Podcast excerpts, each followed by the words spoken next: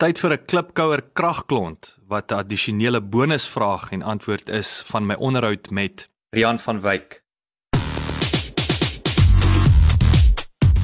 Klipkouers waar ons elke week met Afrikaner entrepreneurs en impakmakers gesels ten einde die beste praktiese besigheids- en lewensadvies met jou te deel. Jou gasheer en mede-klipkouer, Jacques Basson.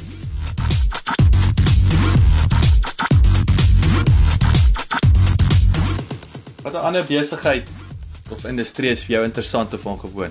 Toe ja, gedink het uh toe kom ek agter. Ek like enige besigheid waar ek met die mense betrokke kan praat en hulle geniet dit.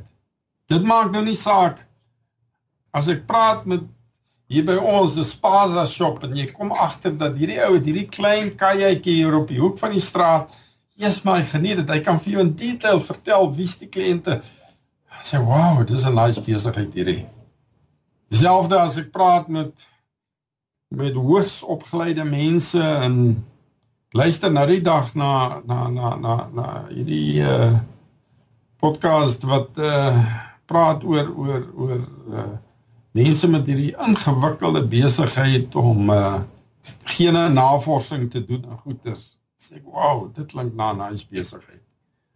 So ek het tog al jy weet ek is te veel van dit gaan vir my meer oor die ene die die mens wat die besigheid bedryf. Dit trek my aandag. Is nie die spesifieke besigheid wat my aandag trek nie. En dit dit kom weer terug na jou wat jy gesê daai daai passie. Daai persoon ja. liefde en 'n passie vir wat hulle doen. Ek like dit. Ek like dit. Ek hou net nie baie van groot bekke nie. Mense wat groot bek is en ding hulle weet alles maar hulle werk met ander se geld. Ek het nie baie tyd daarvoor nie ek het gister vir 'n vriend gesê ek net daar so gesegde op op op Wall Street in Amerika wat hulle sê die uh Wall Street is die enigste plek waar die ou wat die die publieke treinwerk toe gevat het vir die ou met die Rolls-Royce vertel hoe om sy geld te belê. En uh, dit dit sluit vir my actually nou baie mooi aan wat jy nou net gesê het. Nee, verseker. Dankie dat jy geluister het. Onthou om te luister na die volledige episode. Laat die wiele rol.